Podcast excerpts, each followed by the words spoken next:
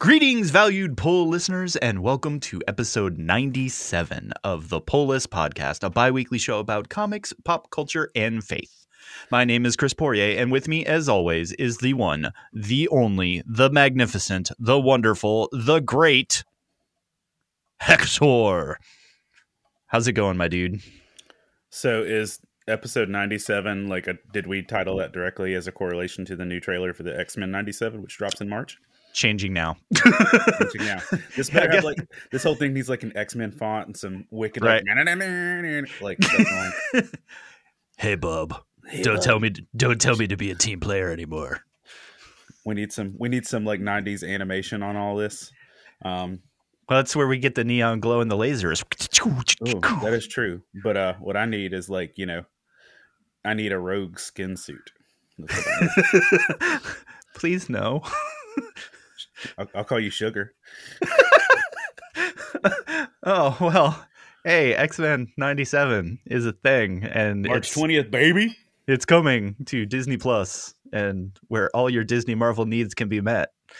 Um, I think the only thing I will say on that, other than this this cold intro, is I saw one news story on the trailer drop that said, "Is this what Gen Z thinks 1997 was?" and, and I almost died. Oh, you're right. I bet yeah. Yeah. And they had the picture of like all of them at the basketball court with like the torn half tank top over their t-shirt. But that's accurate. I know. I was kind of looked at it. and I'm like, it's not wrong.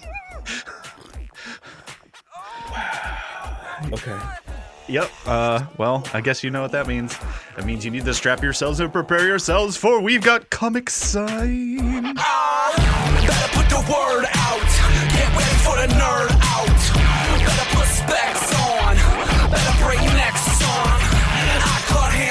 Checks for my expansion sets. They call me Obi-Wan.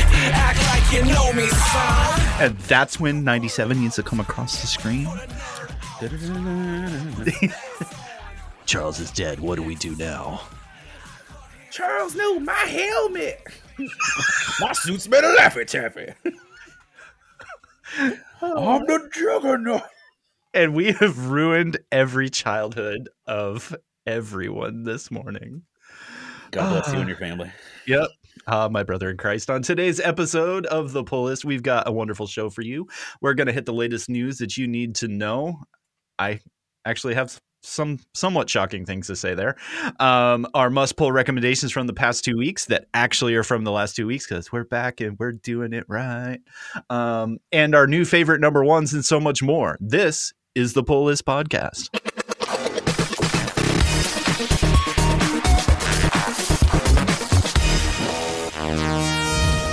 So yeah, I'm gonna talk about mostly how hard nostalgia hits for almost the entire news block, and I did that entirely on not intentionally, but here we go. So last year, end of last year, um, IDW lost GI Joe and Transformers um, IP. And we had a lot of talks about what's going to happen to IDW and all that. And then they re upped on Turtles. Um, but I want to talk about the other things first. So GI Joe and Transformers went to Image Comics, which frankly I was like, well, that's a thing. Image isn't usually known for heavy IP stuff, and they're certainly not known for kids cartoons from the 80s, um, intellectual property. But some interesting things happened. One of those things is that Kirkman made Transformers a shared universe, and they have a book called Void Rivals that takes place in the Transformers universe on top of their regular Transformers books. We've talked about Void Rivals here because I, the first few books were really good. G.I. Joe, I didn't really get a chance to read because let's be completely honest. No. um, Not at five dollars a pop. no. And some of the old books were cool. Larry Hama's the dude, but eh. But something interesting ha- has happened. G.I. Joe apparently is a hit in 2024 versus 2023 and before. Under Image's banner, they have increased their sales margins between 10 and 20%, almost a full quarter on G.I. Joe, and only a few issues are out. and that kind of made, gave me pause and made me go, "Am I supposed to read this?" Because Larry did do um, the first couple. I think he's still planned for other projects and all that. But as someone pointed out, a book that I didn't see because it sold out even at my local shop is Cobra Commander. Yeah, I couldn't get that at mine either. And Cobra Commander was written by Joshua Williamson, a name that should be right. Yeah. um so it's like He, he doing good things. right, he he he do good. Um and if if you don't know, um Joshua's kind of one of the stable writers at DC most one of heck of a run on the Flash, probably one of my favorite runs Solid Batman run. Yeah, solid Batman run. Basically, if it's a special, they're like, you should do this. And now I'm like, I guess I need to find a copy of this Cobra Commander. But either way, nostalgia's starting to hit. I mean, it's always kind of been a thing, but I that's why I'm gonna roll into like kind of the next couple news articles because all y'all out there are like, oh, give me some of that. And that falls back into the the big two are kind of having a hard time. While other people are like, here, I'm just gonna print this money off from your childhood. And it's apparently working, which honestly I wouldn't have guessed. But IDW apparently in that attempt to find that money that they used to print, um, is putting Sonic the Hedgehog back into print. Um, it's a good time to put Sonic into print. Yeah, I mean, we're gonna get a Sonic three, um, Knuckles is getting his own show, a show no less, not not a not a movie, but a show. and Sonic's in the show. hmm So Sonic, when it was out by IDW, actually sold really good, and I do recall I had a lot of subs uh, to Sonic when I was behind the counter, and it was popular. And that's a. I'm just sitting here going, okay, maybe IDW has brought some leadership in that finally is like, we need to make some money so we can do the thing again. Um, but you'll see that this year. And then I had a fascinating conversation with somebody is how much do you know or care about Dynamite Comics? I know that they exist, and that's about it. Right. So here's the thing is Dynamite is actually pretty much the home of like Red Sonja and those types of books. Yeah, But over the last few years, they've been the home of Darkwing Duck, Gargoyles, and now Thundercats. That does not look or feel anything like where I started this conversation. And it's because they went around buying up IP like that and producing high quality books. I haven't had a chance to read Gargoyles, but the art is like it's the cartoon. Right. Darkwing Duck, it's the cartoon. Um, Thundercats, it's the cartoon. And all these folks are just like, yeah, let let let's let's chase this nostalgia train like super hard. Um, produce some decent content, and boom, people be buying comics again. And to me, that feels really weird in the world of the big two. Is because technically Marvel and DC have its own nostalgia because they've been around for 80 plus years. and where most of their story arcs and everything are ending up is just kind of, eh, Well, here's here's what you have to factor into that. They've been around for 80 years, but they've also uh oversaturated and buried their own content. that's fair. Yeah, I guess if you're going to be nostalgic about something, you need to miss it. You need to miss it and you actually need to treat your own content like you respect it. Oof. And I think that's the biggest failure Oof. Across the board on all the companies is that they don't treat their IP like it has any value. Uh, based on every review I've heard of um, Madame Web, uh, it's like uh, you know I follow a lot of TikTok movie reviewers and um, like I've heard it said it's the worst film of all time. It's the worst superhero film of all time. Dec- Um, mm, mm, like mm. they literally say it ranks below every DC film. Yeah. So are you saying this is a movie you didn't see on day one? Oh no, I'm not going to this. um, uh, hot takes by Hector.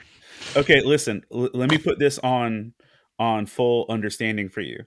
Uh, the only film superhero films I've not watched in theaters of the last lifetime, the last X Men movie, Fair. I don't think I've seen um that that was Dark Phoenix, right? Yeah. I don't think I've still seen it. Period. Now I've watched the um, what's the one that had Maisie Williams? Um, Oh, that was the not not a horror film. yeah, I watched that. Ah, New Mutants, New Mutants. New Mutants. I watched New Mutants. I enjoyed that. I haven't seen um, that yet. I haven't watched that one yet either for similar reasons. Right, but it that one's actually fun. I've not watched the last X Men. I've not watched Morbius, and I won't watch Yeah. this. I actually haven't seen any of the Venom movies. Now, here's the deal: the Venom well, Venom one is cute in just terms of watching Tom Hardy play. Fair enough. Um, Venom two tries really hard to shove '90s nostalgia into a con- tight container, and it just bothers me that Venom two mm-hmm. is directed by Andy Serkis. Ooh. because this is a man who has the highest caliber of performing and some of the greatest taste and some of the best artistic vision to do something And that happened. and then, then he made that that was my problem with that but i go on But I digress. but and here's the thing if venom 2 would have been directed by anybody else i'd have been like whatever that's fine This is acceptable. this is acceptable venom 2 coming from andy Serkis hurts my feelings Ah, My precious. Yeah, I mean, dude, that man gave us the speech in Andor. Yeah. That man, you know, no, you can't give the speech in Andor and then give me Venom too.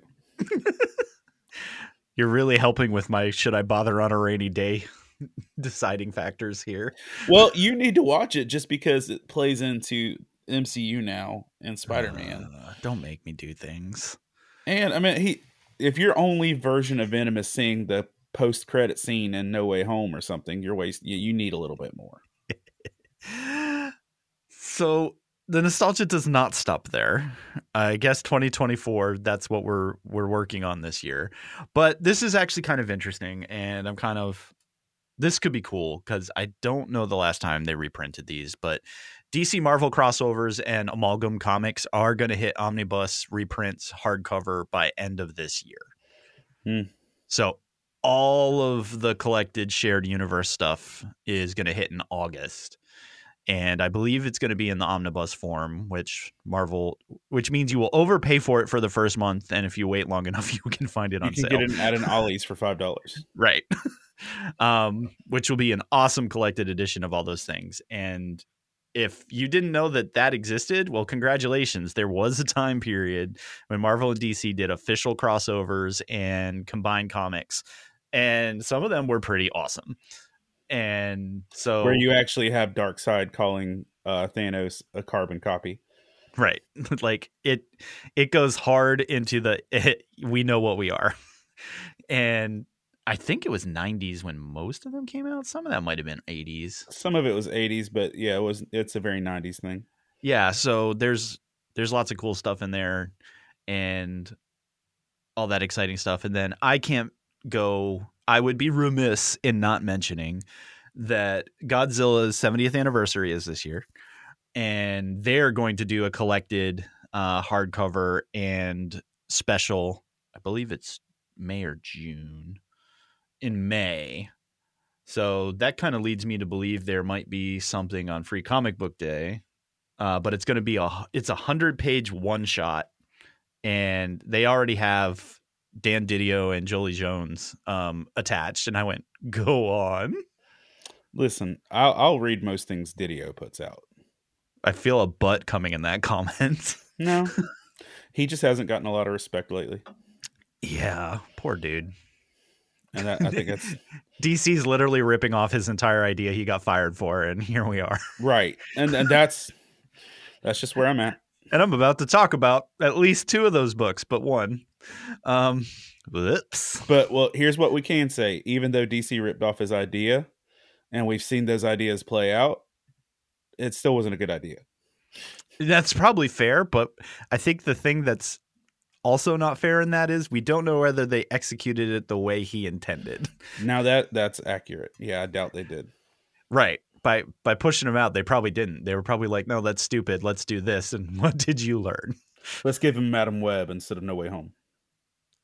Ooh. Mm. Something got caught in my throat. Um, Bad productions. bad. Stop. bad. Do better. Write better things. Film better things. Stop wasting money. Stop wasting decent talent. Listen, what's the girl? Sydney Sweeney? Hmm. Um, they jacked up, ruining her chance to be go down as you know, like a good version of the character she played.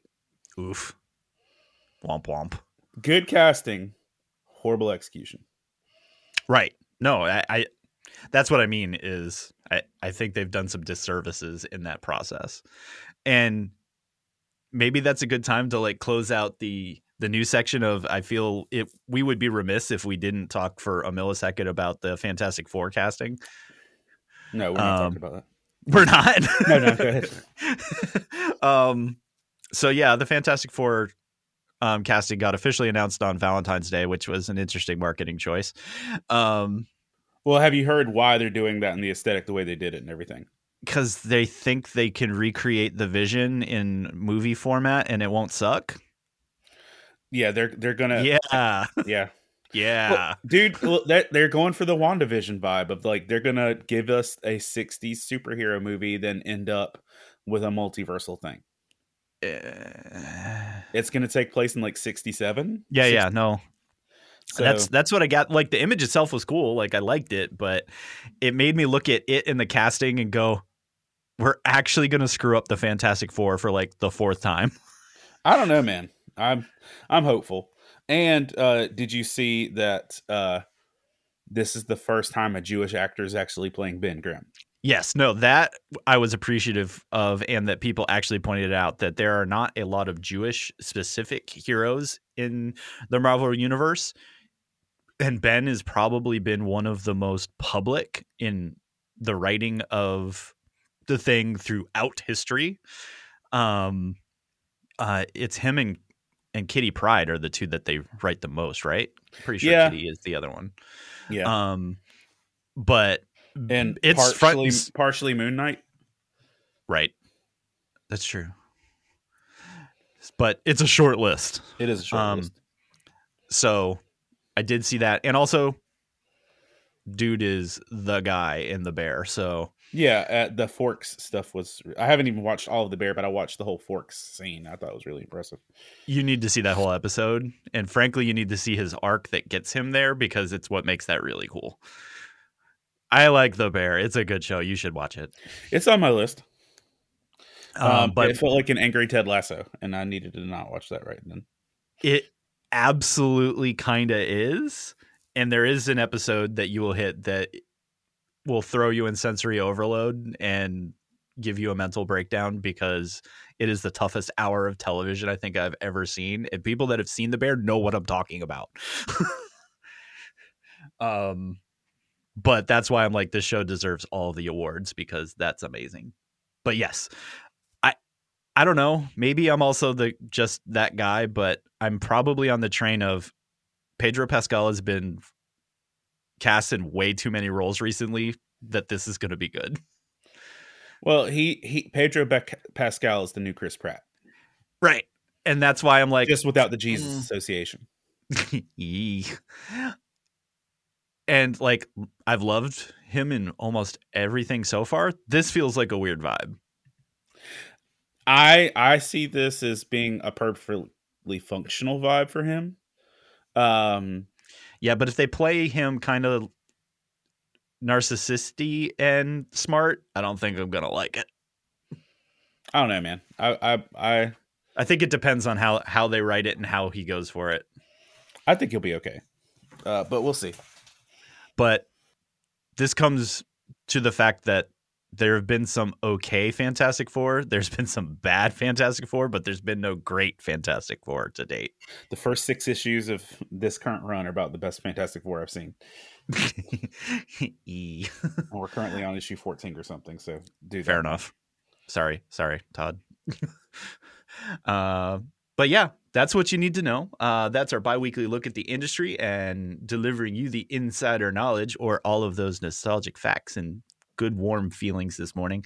Uh, as always, you can join in on the conversation with Hector and I and all of your other nerdy friends over on the Love Thy Nerd Discord and or our Facebook community over there as well. And you can, you know, join in. Somebody um tagged me in the Discord Mhm. and um I Mhm. responded and they're like like Hector's made his two month appearance.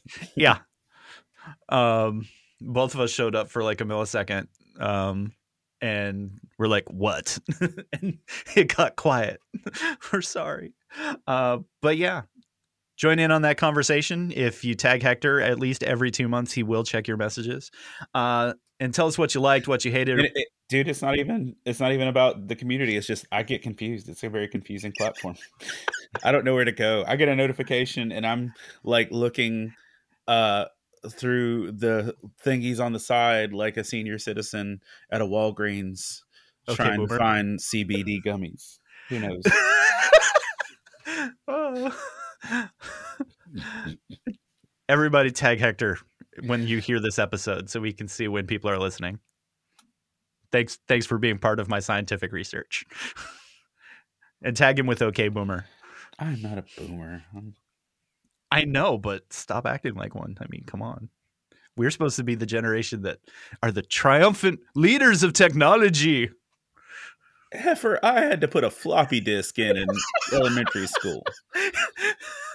There was an internet at my. I didn't take a, co- a computer course till my freshman year of college. Get off my Sacagawea. Uh, oh, okay. We we should talk about comics now. Hmm, that's that's a transition. So yeah, what what'd you read? Well, considering that you had to steal things from me for my polls, hold on.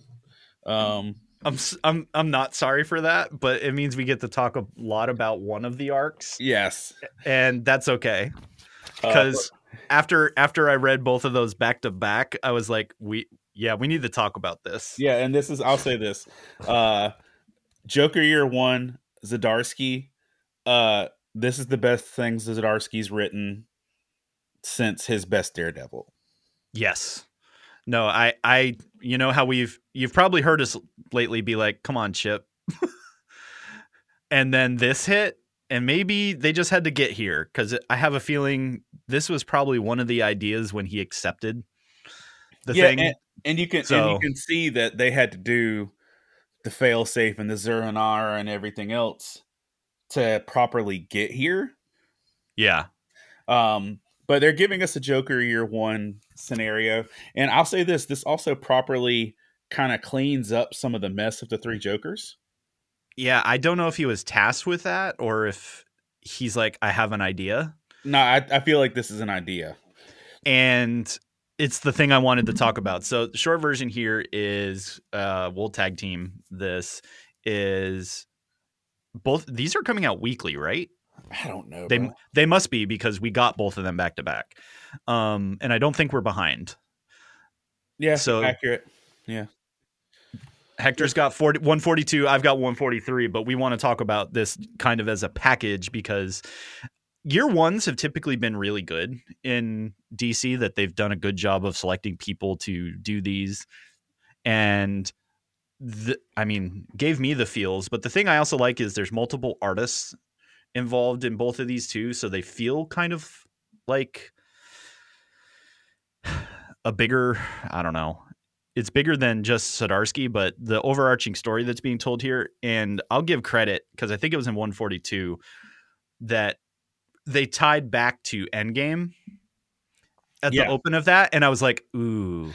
Listen, they tied back to That's when I picked Batman back up. That's what got me back into comics was Endgame. well, they tied back into Endgame. They tied back into the Killing Joke. They tied back. Yeah, back. no, it's all there. Yeah, this is some of the best comp- compiled Joker storytelling that doesn't feel like, um, I'm so I don't get edited out an illegitimate childization Uh, of the character. Um, because I feel like a lot of the Joker stuff now the the Joker run last year or the year before with like Jim Gordon, that was good. It was good. I enjoyed that. Um, a lot of the other Joker stuff has just felt like y'all are just slapping this on to slap it on. Yes. Um, and a lot of people were hitting saturation. They're like, could we not? And I think some people are unfortunately going to hit this series with the same thing of, man, this, this is this has been played out. But when they started tying all the things, because also Joker War, I think, is a huge piece of this, yeah, um, and some of the other hijinks of his existence. But going back all the way to Red Hood, um, yeah, Red But- Hood gang. they Um, they definitely are validating all of the Joker choices for the last minute with this. Yes. Do do we want to jump in on how they resolved the three Joker thing? Ish. Go for it. Go hit it. So I think that was wait, one of wait, wait. Before we do, I have one thing to say, and this goes into your book as That's well, fine. more than Yeah. mine. Um, the art flips Mm, where it's like standard comic panel, standard comic panel, masterpiece of art. yo, yeah, hold on, let me find one because because they're also designed to be jarring and Yeah. like the photorealistic ones. Yeah, Um, I'll find I'll find the other one. I know the what one you're talking Catwoman one. Well, like- also, Yeah, like if you've if you've got the video version of this, or just look at the Joker on the water image in 143, freaking jarring. But it goes from literal like like Catwoman stuff, yeah, like a basic comic panel to being hyper realistic, hyper realistic, gorgeous art. which they did a lot in the Black Label books. Yeah. Um, so I think that's what a lot of that is is like the true criminal insanity of of the Joker is really pulled back into it.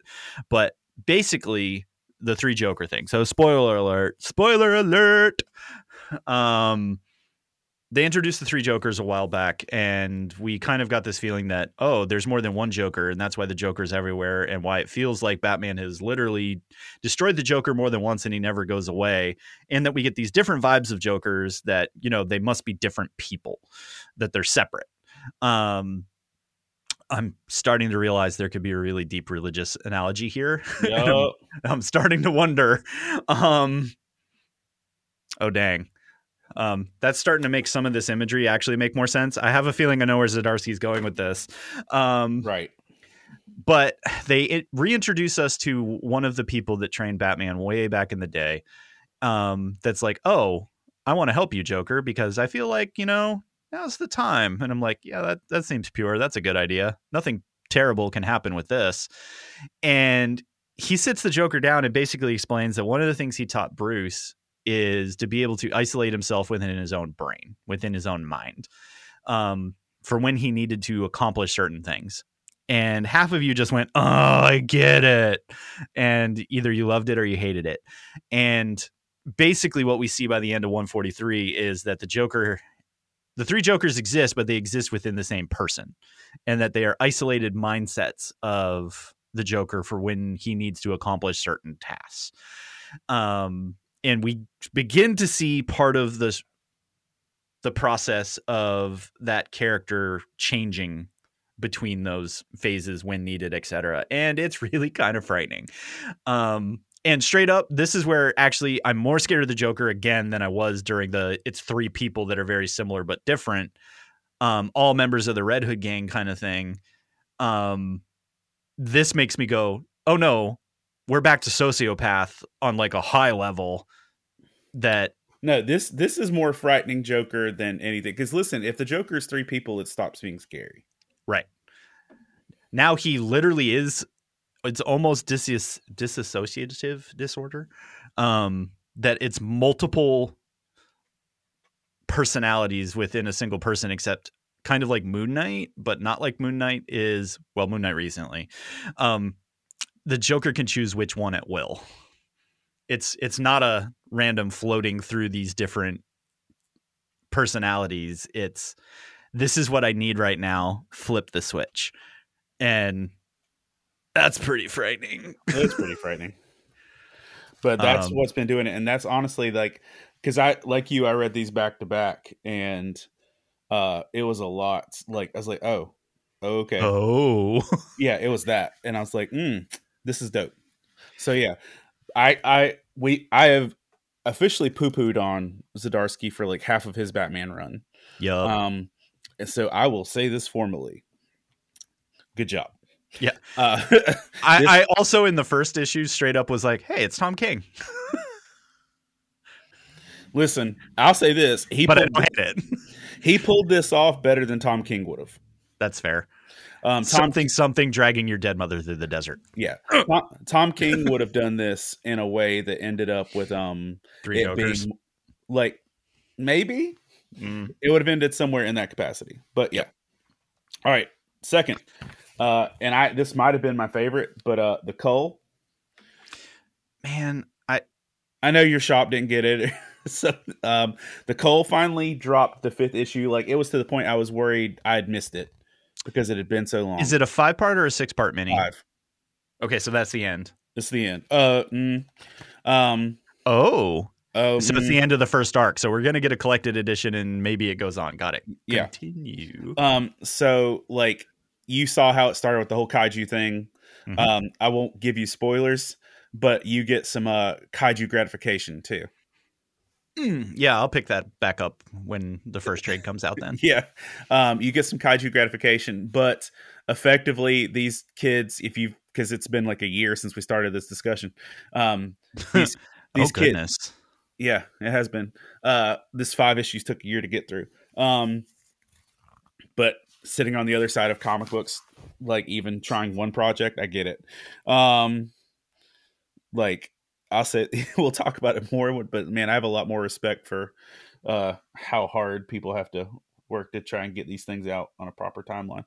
Um but the uh the story just plays out well. These kids go looking for a missing child under the guise of uh, filming a documentary in the process. End up in a foreign land that's adaptive, but the idea is uh, the foreign land rejects anyone that has weakness or damage. I'm sorry, it's Hollow Earth theory, but go on. Get that? Um, well, not not that part isn't Hollow Earth theory. No, Um, that everybody plays that part a little different. Yeah, Legacy of Monsters came awful close though. No, I'm just saying like that it remove like they don't want people of weaker damage. Like that was the the characteristic of it. Um and like this group rolls into and they basically get to the point where they can manifest superpowers, but they don't want like the the climate doesn't want the one person with too much drama and damage. um and that just kind of plays out but like there's the deal is there's a trade every time uh something enters their world they enter your world and yeah. Uh i'll save it the the culmination of it but they give you a really good climactic end game-ish style battle. Turn your pastiness down. You're hurting me. I I literally can't control it. It really I mean, T- turn your monitor down. It- how like, did Bro, it's two settings. And it's technically worse. no i meant like on your screen on your screen Oh, I don't even know if I could do that. It's just depressing. if you're watching the video chris is just luminescent I'm Um, so white. um I glow in the day, bro, and the video just proves it. but um This is the ginger life. I'm not sorry. they they, they it, it culminates in a big s- battle that's pretty great and everything but then um it takes a hard r rickroll at the end um that that's actually yeah. That, that's great. I um, don't. even, I haven't even read it, and that and that makes me happy inside. so it's like like they literally like get to the point where they're like oh man oh man this is what a, a good ending a happy ending so We did it. And that's just like, and literally, I was like, I was like, oh no. And the way that they tell you something's wrong is so subtle because you have to have, like, here's what I'll say this will play off better as a trade than it will as individuals Mm, because the they tell you something's wrong visually. And if you haven't if you haven't read the book recently, you might have forgotten that something's wrong based on the imagery. All I'll say is this as a five issue storyline, pretty freaking flawless. Writing, art, this is one of the most tightly packaged, well done books I've read. God bless you and your family. Um, let's see what else. Um, uh, Red Hood, The Hill, number one. Let's talk about it. Um, Yeah, I figured we were talking about it, but now I'm curious. Go on. He had to drink his coffee. yeah, got to hydrate for this one. Hydrate and caffeinate because I'm got to spit that venom. Um, venom. Yes, I was right. Go on. What? Nothing. Go on. I want to hear it. Um, this is the direct sequel to the two issues of Red Hood that got started after Red Hood was disbanded. So Red Hood had a 50 issue arc um, of Red Hood and the Outlaws. Yep. The Hill storyline started in Red Hood 51 and 52 and then just disappeared off the face of the earth. which was a traumatic time for Hector. And um, you know that Michael Jordan meme of like, and I took offense to that. Um, right. And I, took- I literally I have a lot of questions. First of all, how dare you? I had I kept the two issues of 51 and 52 bagged and boarded. I don't even keep my books bagged and boarded unless I really care. I kept issue 51 and 2 bagged and boarded just so I could be angry. So I could be reminded that they started a story and didn't finish it. Listen, I don't even care if a story is terrible. Finish it. don't give me two issues of a setup of a whole new thing and walk away and act like it didn't happen. That's right. Aggressive thumb pointing. Um, so, this being said, is it a great Jason Todd story? Absolutely not. Yeah. Um, is Sanford Greene's art wonderful? Absolutely. Sanford kills the art. Now, here's the thing. This was my criticism when issue 51 and 52 started. This does not feel like a Red Hood story. This Agreed. feels like a story built and written for a different character. But if you insert Jason Todd into it, people will read it. There's a new song by Mumford and Sons right out now called uh, "Good People." Hmm. If you listen to "Good People" by Mumford and Sons, it is not a Mumford and Sons song. Mhm. It is produced by Pharrell, and if you listen to that song, it is an Adele song that they put Mumford and Sons in. Ooh. Like it literally sounds sonically, rhythmically, tonally, vocally, it sounds like something that came off of Adele's 19 album, like Rolling in the Deep status. If you cut and paste Adele into this song, it's a better song. This looks like the story for an original comic book creation, but because to cre- increase readership, they put Jason Todd in it. Uh, So I picked it up because it was the number one and it said Red Hood on it. And then I read it and I put it down, put it back in its bag, and forgot that it existed. Yeah. So this is even though it's a number one. Last week there was a zero. Oh, I missed that, but I don't think that would have helped. No, um, Red Hood, The Hill zero is issues fifty one and fifty two combined. oh, But this is putting Jason in an urban setting, in a like where he's the token white guy in a cultural situation where he is helping disassociate himself from the Batman. Because listen, when this story started, it's because he was on the run, like as a character. The outlaws had gone. He had just shot Penguin, um, and was disassociated from the Bat family, and he was restarting his life. And he was starting it in a new time, in a new place with different people. It made more sense when this story dropped.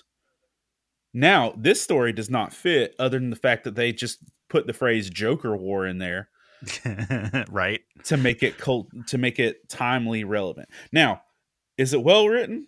Yes. Is it good? Yes. But I'm gonna tell you this: I really do feel like this is something that doesn't is not organically Jason. I don't feel like this would have been part of his story on his own. That might be what bothered me. Cause I was trying to, f- yeah, I don't know. I just, I agreed that it, it was visually pretty stunning, but I was like, why do I care? I'm not caring at all. I mean, you're you're putting Jason in the middle of a, an an urban neighborhood where he is like the odd man out culturally. Um, like you've got Jason literally invited to the cookout. Um, where he is in a culture like literally it feels like um it feels like they're trying to tonally change their background because let's let's be honest most of the people that the bat family interacts with are caucasian people um Yeah. like you take out duke and you take out a handful of others and there's let's like bruce mainly hangs out with caucasian people uh and like to put jason in an almost all african american environment just feels different. Not wrong but just like how did you get here? Mm. um and it feels like that's a progression of story element um that i felt like would have needed more time building up to actually get there organically. Um i'm gonna read it. I'm happy it's here. I'm happy to have a jason todd book. Um but. there's not a i don't know that there's a but but like here, here's where i'm saying like okay you jump from zero to 100 and like you jump off to the point where jason's going into a uh environment fighting bad guys with a group of kids in like makeshift costumes with gunfire lots of guns. lots of gunfire and i again i really do feel like they this this would have read better with a completely original he- character. This book would have been a better book without leaning on jason todd. That being said. Uh other the my last poll is just to say uh my hero 36 is out it came out in December. Um, I enjoyed it a lot. Um, if you're if you're still caring about my hero at this point, you'll care. Um, you get the definitive end game because they're they're wrapping up the story. The story's almost Right. over. Um, they're down to the final battles. You get the definitive uh Todoroki versus Dabi battle. Like the the end battle Yep. between those two. You get um Endeavor versus um One for All in a end game level battle. And then you also get uh Shigaraki is that is, is that the right word? The hand guy? I believe so. That sounds Yeah. right. um, if you're not aware, if you're not up to speed on the My Hero world, um, One for All has implanted his existence into Shigaraki's body and kind of fighting for control. Um, so you get Todoroki versus Dabi, Endeavor versus OG One for All, and then you get Bakugo and everybody and their mama except Deku versus Shigaraki One for All. Oof. And Deku is not in this book at all. Like not That's a page. wild. Not a page is he in this book. You need to go back to 35 to if you need to see why. But like in terms of like and I'll and I will say this this one was relentless as in terms of a manga. Like there wasn't story per se as much as it was nonstop three giant battles. Like I had fatigue reading this. Um Okay, I'm done. Go. It happened. All right, let's see. So, yeah, I already said Batman 143. The only additional thing I will add to our Joker Year 1 story is a middle career Jim Gordon is fun. Yes. Um still still hates crooked cops, still doing the right thing. It's I I enjoy Jim's middle story every time it gets presented because uh, he he's just the change that law enforcement needs like across the board and he's always been written that way he's a straight arrow cop and but at the same time it's it's that weird ism because he's willing to take on the vigilante Batman, um, but bad cops still need to be, be dealt with, kind of thing. And that story is playing out in the middle of this because lots of crazy stuff happens kind of around that part of the story Yeah. and I dig that. I that I'm I'm down. All right, now let's jump. Well, no, I'll do my other DC book and then I'll dump into Chris's random indies. Uh, so the Suicide Squad kills Arkham Asylum. I normally wouldn't do this because it's a video game tie-in and that's why it exists. But And it's a video Um, game tie into a presumably bad video game. Yeah. Um but John John Layman, who is the writer of this and is the dude responsible for the comic book Chew. Um I like John. He's a good dude. So I was like, I will read this book and see what I think. And this was fun. Um, if you played through all the Arkham Asylums and and all of that, um, there's drawback. There's pulls back to those games and everything. That's really kind of smart and fun. The art is actually really good for you know what clearly is a side project. Maybe it's not a side project, but it's cool. Um, I didn't hate it. In fact, it it was kind of fun, and I don't know if I'm going to bother playing the video game, but I probably will finish reading this because it's just interesting. It's I mean, From what I understand, the video game plays like Crackdown. mm, so you're yeah, you're going to love or hate that. yeah, and so this is like it's like if you're expecting an Arkham Asylum game, you're getting it's Crackdown. not that. Yeah, yeah, no. No. I should, I should, I should. Yeah, no, I'd heard that too. That if that's your expectations, there, no. But it does supposedly follow a lot of the lore that's been established in video game Yes. existence and everything, and this helps tie some of that together. So if that's your jam, you should read it. It's pretty fun. I don't mind fun. Fun is good. This is the moment where Chris tells everyone Boom is writing some of the best freaking comic books out there still, and you're still not reading them. uh, my next two in a row are Boom number ones from this week.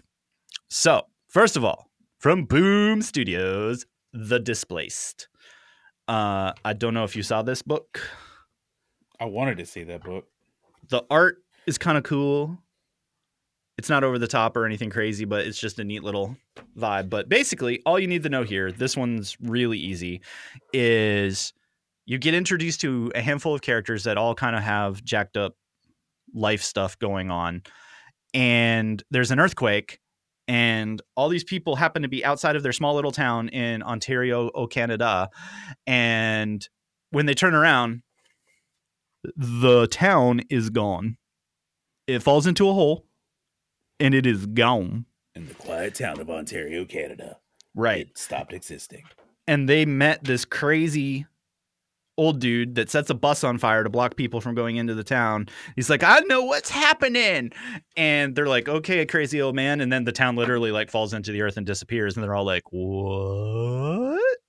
And so, you know, all the survivors kind of get gathered up together and they're like, that's really screwed up. Our town's gone. And the old guy's like, I know what's happening. And they're like, cool. What? He's like, oh, well, and then he rattles off four towns um, from across the world. And they're all like, we don't know what you're talking about. And he's like, right. He's like, in about a week, no one's going to know the town we're from existed. He's like, they're just going to forget. And they walk you through a couple days where people are already starting to forget. And like on day three, the hole zips itself back up and disappears. And like the town that's supposed to be 30 miles away is suddenly like at the line of where they're standing. And they're like, what? It's like the earth swallowed the town. And the old dude, the end of this book is no, it never existed. Okay. I'm going to read the crap out of that. Yeah. um i was just like heck yeah i was like also on that cliffhanger mm, oh mm, um it's it's interesting because basically it, we're going to follow this group of it looks like it's five people that still remember because they survived but like literally the world around them is forgotten and that apparently this is happening kind of over and over again all over the world Okay. this is why I love indie comics. I was like, will they screw this up by by issue three? Possibly. um, Boom Studios Numero Uno, uh, Pine and Merrimac. Hmm. This is I can't call it a police procedural, even though that's say, my am I about jam. to hear the words least procedural? but it kind of is.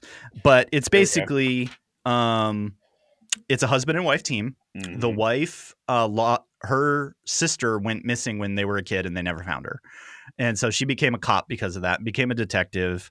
Uh, met this boxer, um, as in put your yeah, yeah, put yeah, up your tell. dukes and he hits things really hard and they fall in love they get married and they open a private detective agency and do that type of stuff but never do missing persons because of the trauma of uh, the main character and but the end of the first book is someone basically like my daughter's missing and is really creeping me out and the husband's about to say yeah we don't do that but the wife takes the case and basically says the kid looks a lot like my sister um so clearly you know like Yeah. serial bad guy type thing um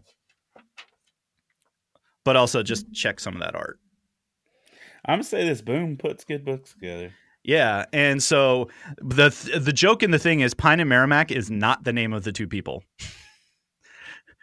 That they they- like the typical police procedural with this kind of s- stuff is that's the name of the people. It's actually the name of the intersection in front of their their detective agency. I was like well played. Yep. and they basically keep correcting people throughout the book and i'm like got it. That's kind of funny. Um On that note, let me just say, like on police procedural, but not. Mm. Uh, Mr. and Mrs. Smith was really good. oh yeah yeah Like I, I think i finished that in like three days uh, the truth serum episode at the end, right that was a masterpiece. Uh, all I have to say to the haters of this, and they they exist, is you are unfamiliar with Donald Glover's writing and work. My gosh, Because It if so you good. did not get the vibe through that entire show, that clearly where a lot of that came from, and also the level of humor, I was like, hmm. Because I met people that were like, "That was terrible," and I'm like, "I'm I'm sorry you hate good." oh my gosh, that was so good. um because it was kind of funny I, I have some extended family where like oh we saw it because the movie was so good and then they watch it they're like we hate we hate it and i'm like oof and i was like you kind of missed all I all the watch points. it because of the movie, but I was like, I, right? I did the same thing and then i had friends i straight up had friends that were like you need to watch mr and mrs smith. I'm like all right. Which, by the way, after the first episode i was in. Uh, I got to the um point in Community where Donald Glover leaves, yeah. And I was like, and I was like, oh, well, he'll probably be back next season. He's probably filming Star Wars or something. And I was like, yeah. that's it. That's it And my kids don't want to finish it now. Um, you should it it it drops off but yeah so yeah all right what you got for number one let's give the people what they want what they what they pay what they pay us for That's what what here's you the don't thing: pay us I don't for. have a genuine number one. Um, this book the book you have listed because i already know what he's going to say 'cause we're professionals here Yeah. um i saw a lot written about this book and i didn't find it oh, okay. So, so i i i want to know because i saw so many quote unquote positive things about it it's not bad. I just didn't care by the time I got to it.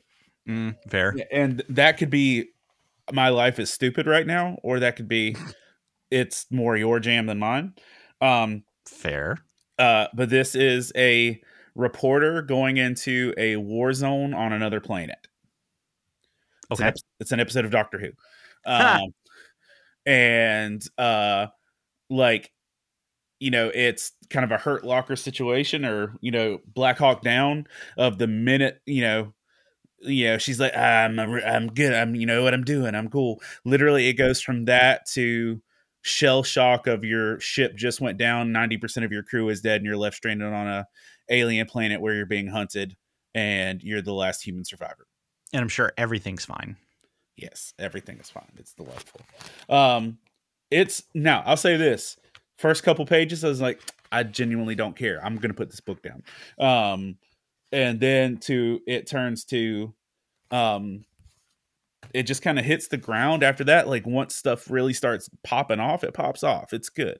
Um i think i just read it too late at night. Um I also feel like uh if they would have started with a cold open, like of started with the like Tarantino it a bit of like start The end. not even the end, like Okay. uh start with the crash Okay. and, And, then, then back up a little. just, just back up a little and hit it running. Okay. I feel like because like there's a point where like uh one, two, three, four, five, six, seven. Uh there's like a part on page seven, eight. Yeah, let's say seven, where like somebody is Gus Fringed. Like after the explosion. Mm. No, okay. Um, forgive forgive the intensity of the line here. Um, there's a dude with his intestines hanging out, and he's saying, "Where'd I put my shoes?" Shock is a heck of a thing. Yes. Start me with that panel, Right. And then back it up. then back it up. I would have I would have enjoyed the whole presentation more if you'd done that. Past that, it's good. You would enjoy this. Um, I feel like this is more your jam than mine. Um,